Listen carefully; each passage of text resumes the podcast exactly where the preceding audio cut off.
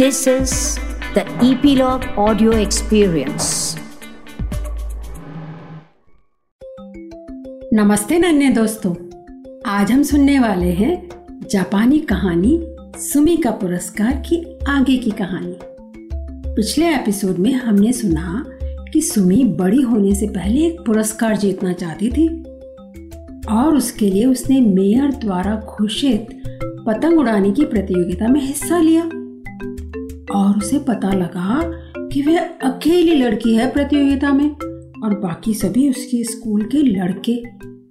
अब आगे की कहानी सुने। चलो, तैयार हैं? सुमी ने मिस्टर मेयर को देखा। उन्होंने काला कोट, धारीदार पतलून और अपना चमकीला हैट पहन रखा था। मेयर चुने जाने के बाद पहली बार वे इतने आकर्षक, सुंदर हैंडसम दिखाई दे रहे थे। वह एक मेज के निकट खड़े थे। मेज पर लाल और सफ़ेद झालर लगी हुई थी। वह थोड़ा झुके और सबको नए साल की शुभकामनाएँ उन्होंने दी। सारे लड़के अपनी अपनी पतंगे लेकर उनके सामने एक लाइन में खड़े हो गए। माँ ने सुमी को भी लाइन में खड़े रहने के लिए प्रोत्साहित किया। भाग्य तुम्हारा साथ दे। गुड लक माँ ने फुसफुसा कर कहा।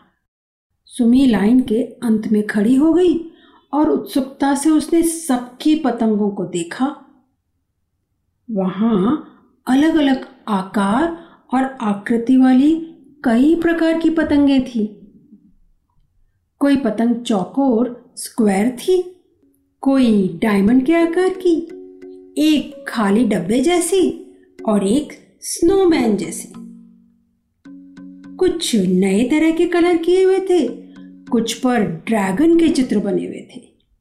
क्योंकि यह दिन ड्रैगन वर्ष का पहला दिन था। किसी की भी पतंग के ऊपर वैसा भयंकर योद्धा चित्रित नहीं था, जैसा तारों की पतंग पर बना था। और किसी के पास सुनहरी तितली नहीं थी। सुमी को लगा, उन सब पतंगों में उसकी पतंग सबसे सुंदर थी। मिस्टर मेयर लाइन के एक ओर से दूसरी ओर चलते चलते पतंगों का निरीक्षण कर रहे थे। हम्म बहुत बढ़िया वह धीमे से बोले। बहुत सुंदर।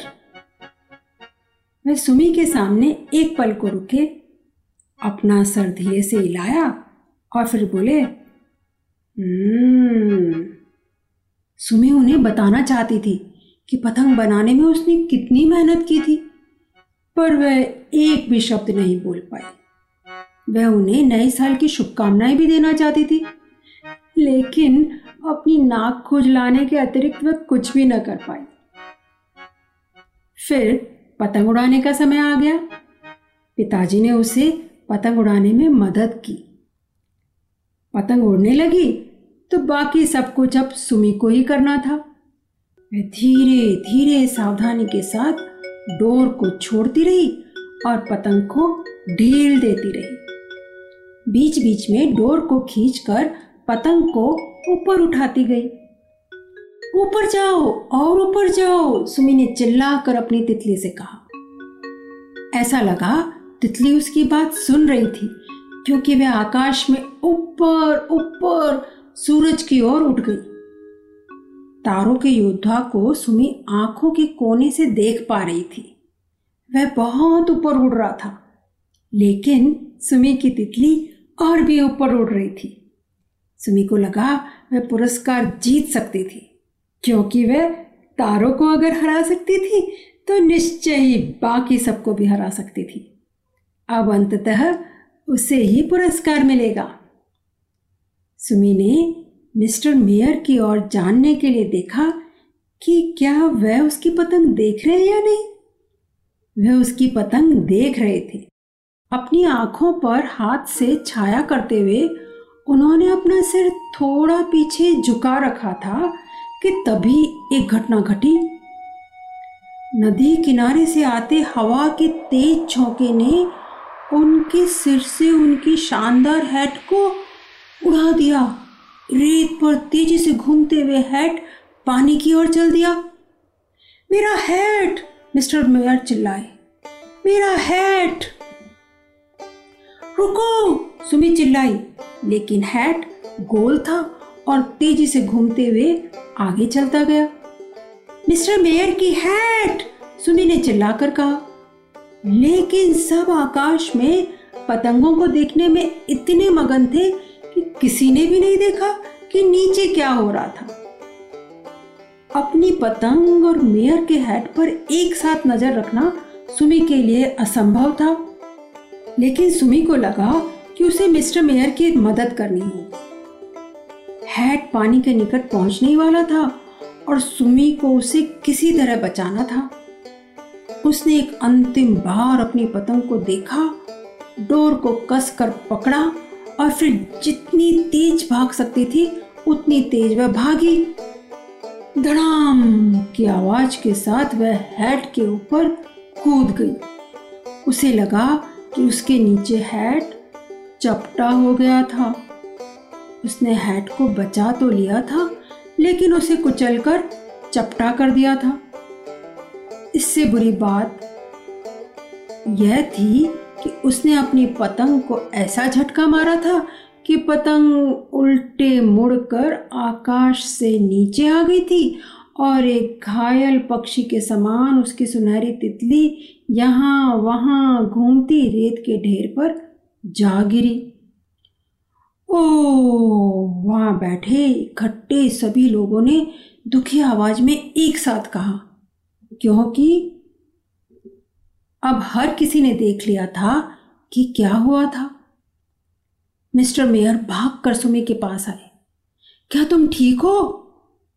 छोटी बच्ची, उन्होंने पूछा और खड़े होने में उसकी सहायता की। सुमी ने अपना सिर हिलाया, पर वह अपने आँसू न रोक पाई।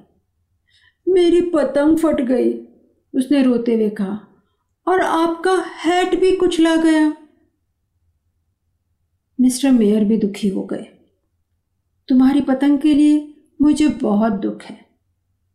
वह बोले वह सुंदर पतंग थी, लेकिन मेरी हैट की तुम चिंता ना करो। उन्हें हैट के विषय में कुछ ऐसी बातें पता थी जो शायद सुमी नहीं जानती थी। देखो, उन्होंने कहा और अपने हैट को ज़ोर से अपनी बाह पर मारा। फटाक से हैट ठीक हो गया। हैट को देखकर लगता ही नहीं था कि कभी वह सुमी के पेट के नीचे दब गया था। मिस्टर मेयर ने हैट अपने सिर पर पहन लिया और सुमी का हाथ पकड़ लिया। आओ मेरे साथ, उन्होंने कहा और सुमी को जज की मेज के पास ले आए।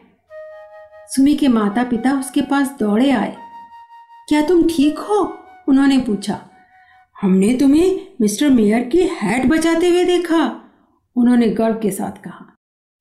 मेयर ने सुमी को अपने पास बैठने दिया और दो गंभीर जजों के समान वे आकाश में उड़ती सुंदर पतंगों को देखने लगे। सुमी ने देखा, तारों का योद्धा सबसे ऊपर उड़ रहा था और वह समझ गई कि वही पुरस्कार जीतेगा। तारों को एक और पुरस्कार मिल जाएगा, जबकि उसे एक भी नहीं मिलेगा। सुमी रोना चाहती थी, क्योंकि वह पुरस्कार जीतने के इतने नज़दीक जो थी। शीघ्र ही पतंगे उतारने का समय हो गया। मेयर ने सबको निकट आने को कहा। पुरस्कार था वाटर कलर्स का सुंदर बॉक्स जब तारों को पुरस्कार दिया गया, सबने ज़ोर से तालियाँ बजाई। उसने सच में सबसे अच्छी पतंग उड़ाई थी। प्रतियोगिता समाप्त हो गई और लोग धीरे धीरे वापस जाने लगे। लेकिन मिस्टर मेयर की बात अभी खत्म नहीं हुई थी। एक पल के लिए रुकिए, उन्होंने कहा और अपनी जेबों में कुछ ढूँढने लगे। आखिरकार उन्होंने एक जेब से अपना बड़ा नीला फाउंटेन पेन निकाला। मेरे पास एक और पुरस्कार है, वह बोले, यह उस लड़के के लिए है जिसने इस प्रतियोगिता में भाग लिया और सूगी गाँव में वह एक अकेली है जिसने मेयर की हैट को नदी में डूबने से बचाया। इतना कह वह सुंदर ऊँचा हैट पहने मेयर ने सुमी से हाथ मिलाया और उसे अपना फाउंटेन पेन दिया। सुमी को लगा कि वह अवश्य कोई सपना देख रही थी। सबने ज़ोर से तालियाँ बजाई और उसे शाबाशी दी। उन्हें खुशी थी कि सुमी को पुरस्कार मिला था। उसकी कक्षा की लड़कियाँ उसके पास आ गई। बारी बारी से सबने उसके पेन को हाथ में पकड़कर देखा। मेयर का अपना पेन सबने उत्साह के साथ कहा। यह तो अब तक का सबसे अच्छा पुरस्कार है। बाद में घर पहुंचकर पिता ने कहा तो सुमी, तुमने भी आखिर एक पुरस्कार जीत ही लिया? हाँ आज तक किसी परिवार ने एक दिन में दो पुरस्कार नहीं जीते, माँ ने कहा। इसी खुशी में आज मैं मिठाई बनाऊँगी। तारो भी उसकी प्रशंसा करना चाहता था। लड़की होते हुए भी उसने कहा, बहुत सुंदर पतंग बनाई थी तुमने। सुमी प्रसन्नता से फूली न समा रही थी। उस रात अपना फाउंटेन पेन वह अपने बिस्तर में ले गई और तकिए के पास रख लिया। फिर उसने अपनी आँखें बंद कर ली। और दिन भर की सारी अद्भुत घटनाओं के विषय में सोचने लगी। अपनी बंद आँखों से उसने आकाश में उड़ती सुंदर पतंगें देखी। अपना ऊँचा हैट पहने मुस्कुराते हुए और उससे हाथ मिलाते हुए मेयर को देखा। अचानक सुमी को एहसास हुआ कि अब कोई पुरस्कार जीतने के लिए उसे सोचने की आवश्यकता नहीं थी। क्योंकि आज उसने ऐसा अद्भुत कार्य किया था जो सूगी गाँव में कोई दूसरा कभी नहीं कर सकता था। सच तो यह है कि पूरे जापान में ऐसा कौन होगा जिसने पतंग उड़ाने की प्रतियोगिता में भाग लिया हो और मेयर की हैट बचाने के लिए मेयर का फाउंटेन पेन पुरस्कार में पाया हो? कोई नहीं, उसने प्रसन्नता से सोचा। मैंने ऐसा अद्भुत काम किया है? तो बच्चों, ये थी सुमी की कहानी। कितना प्यारा पुरस्कार मिला ना सुमी को? तो हमारे साथ जुड़ते रहने की और नई कहानियाँ सुनते रहने की सूचना आपको मिलती रहेगी ईपीलॉग मीडिया वेबसाइट पर, या आपके फेवरेट पॉडकास्ट स्ट्रीमिंग ऐप जैसे कि जियो सावन एप्पल पॉडकास्ट और स्पॉटिफाई पर। तो अपने फ्रेंड्स को भी बताना ना भूलें और हमारी कहानियाँ चुलबुली टेल्स पर सुनते रहें।